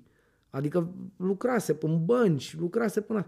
Omul ăsta este un nei ca nimeni care Ovidiu, a în crescut cazul în armată. ambilor, evoluția politică nu a fost la vedere. A, a fost o evoluție politică de A fost culise. o, nu, da, a fost o rachetă, așa. Ei au fost niște meteoriți um, care zboară până așa, fără noimă. Altfel, Ciucă, Păi stai ce puțin. vrei să spună Ciucă la microfoane când îți dai el, seama ce a Ovidiu, ajuns. nu e autonom. Nu, ăla nu e absolut, un om da, autonom. da. Ăla nu e un om care de Absolut bună de acord. voie și nesilit de nimeni Vorbește, dă da, el da. din mânuțele Eu lui, spun- din eu picioarele spun lui și altceva. vorbește cu cuvintele lui. Gândește-te la un lucru.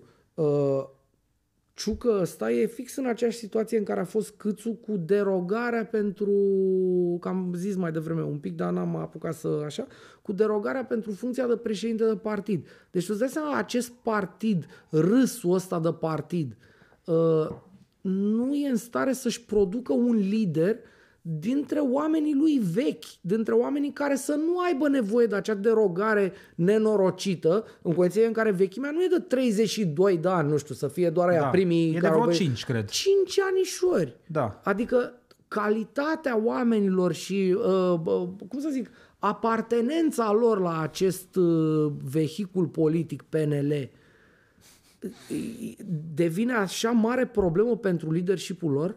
Să nu găsești tu un om normal, așa, așezat. Răspunsul este da, atunci când liderii tăi de fapt sunt Niște creați marionete, în da, alte da, laboratoare, da, sunt da, niște- inventați, sunt doar plantați acolo Exact, exact. ca să împlinească niște obiective de parcurs. Păi ăștia sunt până la urmă și eu na, mă aștept să vină și Rareș Bogdan uh, tot cu o derogare la Îți reamintesc conducerea- că Rareș Bogdan a beneficiat tot de o derogare în momentul în care a intrat în PNL și a fost instalat prim vicepreședinte. Ah, ok, Președinte trebuie- al partidului am înțeles. Da. era Ludovic Orban. Uh, Rareș Bogdan a venit în contextul alegerilor europarlamentare Europarlamentar a fost uh, locomotiva și pentru... a primit această funcție de prim vicepreședinte tot cu derogare. Ăla a fost momentul în care mi-am dat seama că acest partid se duce dracului. Bine, uh, avusese în uh, momente în care putea să-mi... și mi-a prins becul. Dar uh, în momentul ăla eu am zis că gata, se alege praful.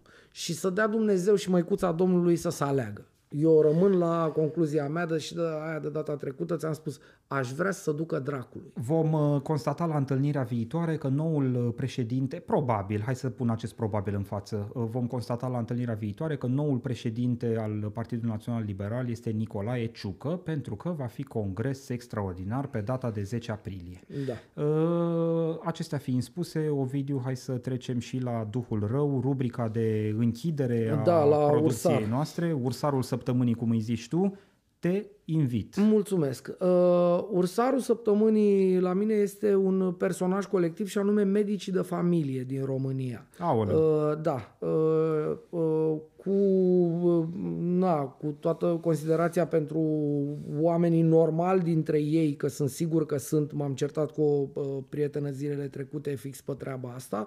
Uh, știu că și mama ta este medic de familie, Da. deci uh, aș vrea na, să... N-am uh, consultat-o în această speță. Da. A, nu, dar aș vrea să nu, să nu ia personal. uh, Este vorba de uh, organismele care îi reprezintă pe oamenii ăștia la nivel național. Uh, Ei sunt, de fapt, uh, ursarul săptămânii pentru mine.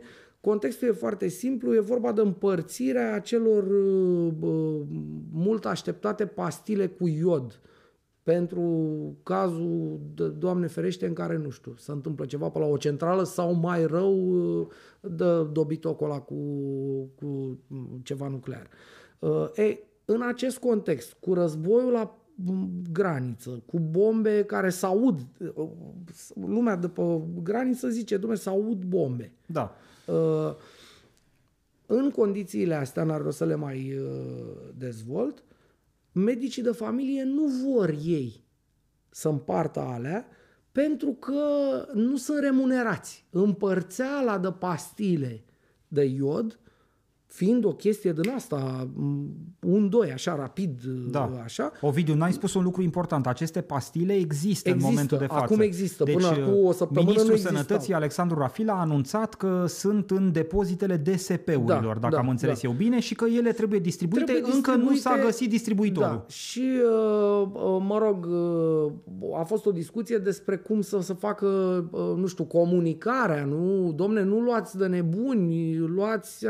Păi cine în afară de medicii de familie să aibă autoritatea uh, asupra omului de rând, care, da, cu mințișoara lui câtă e acolo, să-l convingă să nu ia aia până când nu aude la televizor, la radio, luați pastila, s-a dat cu bomba, s-a uh, întâmplat o nenorocire la o centrală.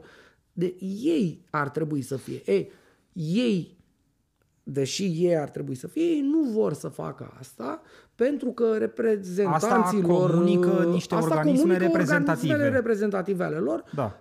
cu argumentul nu e un argument în ăsta, domne, ne e frică pentru oameni că poate nu o să înțeleagă și ajung oamenii să ia iod sau mai știu eu ce. Nu. Argumentul este uh, transparent, negru pe alb, că nu li se dau bani. E, Asta este pentru mine ursăria mileniului, pentru că o leg și de uh, mizeria pe care au făcut-o tot ei până aceste organisme uh, reprezentative, uh, atunci cu vaccinarea. Când era o discuție, domne, hai să facem prin medicii de familie, să învețe pe oameni, să le explice. Oamenii sunt bombardați de fake news. Statul n-a fost în stare să-i protejeze pe oameni de fake news pe toate canalele posibile și imposibile. Hai să folosim medicii de familie. Și atunci, la fel, s-au uh, Uh, Bine, ofuscat. acolo discuția e un pic mai complicată, da. nu vreau să intru că mai stăm e, încă Era o, o jumătate de, de oră. proceduri și de hârtii și de hârțoage da, care îngre- da. le îngreunau efectiv munca. Dar în esență sunt câteva mii de cabinete de familie în România care au ajuns de pildă să administreze vaccinuri Johnson Johnson. Deci cumva acolo s-a reglat uh, povestea. Da. Probabil uh, că au fost niște uh, zici spărgători de grevă, nu? Cam așa. Uh, nu neapărat. Mă rog, acolo a fost o f- foarte mare birocrație birocrație asociată pe care unii din medicii de familie n-au vrut să-și o asume pur și simplu Eu pentru am... că oricum birocrația e foarte mare. Sunt de nu acord. știu în cazul ăsta cu pastilele de iod ce anume presupune distribuirea lor. Nici Dacă nu presupune știu. 20 de hârtii semnate și am mai văzut chestii de genul ăsta în România și eu îi înțeleg. Ea și înțelege atunci. Dar eu n-am auzit asta ca argument. Da. Eu mă uit la ce spun ei. Că nu pot eu să stau să fac uh, prezumții și asta. Mă uit la ce spun ei. Că ei spun, noi nu vrem să împărțim pastile de iod. De ce? Pentru că nu ne dă bani. Bă, să n-ai tu un pic de, nu știu, un drive ăsta de cetățean, de băi, bă, bă, cum să spun, sunt totuși medicul pentru oamenii care sunt sănătoși și care nu au probleme din asta să aibă un medic curant sau mai știu ce nenorocit din asta de boli cronice și așa mai departe, uh, medicul de familie e prima interfață a cetățeanului cu sistemul medical. Aia e baza, aia ar trebui Uh, cum să spun, ocrotită și îngrijită, să crească sănătos relația aia, nu? Da. E, ăștia nu vor pentru că nu le dă bani. E, atunci să vă ia dracu și să nu vă mai dea niciun ban pentru nimic niciodată, nici măcar pentru alea pe care le, le prestați și pentru care sunt sigur că ar trebui să primiți mai mult. Ăsta este, Asta este mesajul, mesajul tău, meu. Da. Și ți-am spus, nu m-am certat cu o prietenă. Sunt uh, părtaș, sunt, uh, uh, ești unic comunicator. Sunt unic comunicator, da. Cred că nu e în regulă să ai abordarea asta, mai ales că ți-am zis, nu pare să fie altceva la mijloc. E vorba despre bani. Să ne dea bani, să ne dea statul bani, bani, bani, bani. toată lumea vrea bani. Bă, dar să fac ceva eu pentru cetățean, pentru om. Futui mama măsii. Uh... Că totuși nu trebuie să operezi pe creier. Trebuie să împar niște pasei și eventual să scrii într-un de ăsta acolo. Mai lasăm și mie un minut și jumătate, te rog, te rog că te-ai întins Scuză, șapte. m-am întins, uh, m-am enervat. Și nu vreau să trecem de o oră și jumătate. Așa ar fi uh, frumos. Duhul rău uh, pentru mine în această săptămână este nimeni altul decât, dacă tot vorbei de mormane de bani, Rareș Bogdan, oh. un ilustru reprezentant al clasei noastre politice, care a urcat pe scenă recent, după ce săracul Câțu și-a dat demisia, duminică, acum câteva zile, vârfurile PNL s-au uh, întrunit într-un Consiliu Național extraordinar ca să decidă data congresului Da, ăsta da, extraordinar de pe 10 și acolo au și urcat pe scenă câțiva dintre ei. Uh, Mă rog, li s-a cântat imnul frumos, nu știu ce, am văzut toată floarea cea vestită, domnul Flutur, uh, uh, uh, care a ținut un discurs de asemenea, domnul Bode, care Aia- înțeleg că urmează să fie secretarul general uh, Normal. al partidului. The sky is the limit pentru un și om ca domnul Bode. Rareș Bogdan. Păi stai, Dar lasă, eu- lasă-mă și nu, pe mine nu, dar să stai, zic. stai puțin. Eu vreau să știu, domnul Flutur a, dis- a ținut discursul duminică și luni el a prins pe pupilul lui, pe adjunctul lui, uh, cu mâna pe bani, DNA-ul, Da. la Suceava, nu? Da. Am înțeles, gata, mulțumesc frumos. Bine, uh, și domnul Rareș Bogdan, uh, urcat pe uh, scenă, la un moment dat uh, a devenit foarte învolburat în cadrul discursului, cum mi se întâmplă, Normal. și a pronunțat aceste superbe vorbe. Ne-a ajuns un festival al democrației, nu mai vrem. Uh, ca, să, Super. ca să ofer și minimul context, uh, uh, această chestiune cu Festivalul Democrației a fost, uh, uh, cum să zic, inventată la nivel de discurs public chiar de domnul Flutur anul trecut, când cu alegerea lui Câțu din toamnă, Uh, imediat după ce l-au ales ei pe Câțu cu tot tantamul ăla penibil, a ieșit Flutur și a zis bă, nu e ok, că tot stăm de două, trei luni și ne certăm pe presă, ăsta e un festival al democrației care o să facă rău partidului și uite că Da, s-a și îmi dovedit amintesc. că i-a făcut rău. Ei bine, și-a amintit uh, uh, de această frumoasă sintagmă Rareș Bogdan și, din nou, a plâns pe scenă la PNL că nu mai vrea democrație. Da. Să nu mai veniți cu mizerii de astea uh, procedee democratice pe la Partidul Național Liberal, pentru că le creați mari probleme politicienilor de vază ai uh, patriei. Deci gata, s-a terminat cu democrația la PNL, începe epoca militară Nicolae Ciucă. Da, trăiți.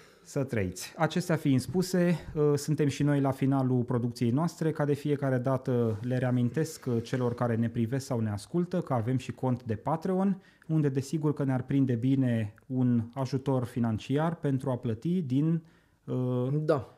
îngrozitoarele dări pe care le avem de achitat uh, uh, în acest minunat spațiu de la Casa Presei, în cazul în care, desigur, uh, privitorii sau ascultătorii uh, nu achesează la invitația noastră, natural vom dispărea de pe piața media. Da. uh, Cu unde- această producție, că totuși uh, jurnalismul nu o să ne ia nimeni. Nu, nu, nu. Zic de capacitatea de a ține luminile astea deschise, Da. de a de, aprinde camerele, de a porni camerele în fiecare săptămână și tot așa. Da, uh, zic și eu ceva rapid de tot. uh, Constat pe partea asta de Patreon că sunt foarte mulți oameni care uh, nu se uită la faptul că nu mai merge contul ăla. Și bănuiesc că le vin niște mesaje cum că nu s-a debitat uh, cardul cu acești 4 euro pentru uh, judecată Da. și să tot uh, amână, să tot... Uh, Cetățeni, Da. vă rugăm, verificați-vă conturile verificați-vă, vă rog, că... și nu ignorați uh, mesajele pe care le primiți de la Patreon Da, uh, da. și care vă, poate vă nimeresc în spamul căsuțelor de e-mail Da, sau da, cine știe e- ce e mama naibii să plauzibil mai asta. întâmplă.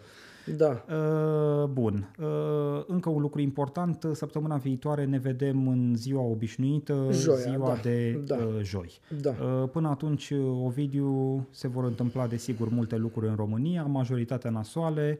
Uh, Bine că vom avea ce să discutăm, sper. Mm, Mi-aș dori să fie o zi din aia în care să nu avem ce, ce doamne iartă-mă să În vorbim. rest, uh, îți urez succes la uh, mâine la ședința Am cu ședință Asociația de de, bloc, da, Locatari. da. Și vă o distracție plăcută și să înțelegeți lucruri deștepte acolo la uh, unde vă duceți la... Ne uh, ducem la o conferință internațională Exact. de jurnalism în uh, frumosul oraș Perugia din Italia. Uite, și eu mă duc la ședința de bloc. Tu mama, mă. Uh, Mulțumesc Da. pentru discuție, Mulțumesc și Ovidiu. Uh, Salut pe săptămâna viitoare. Să auzim de bine. Salut!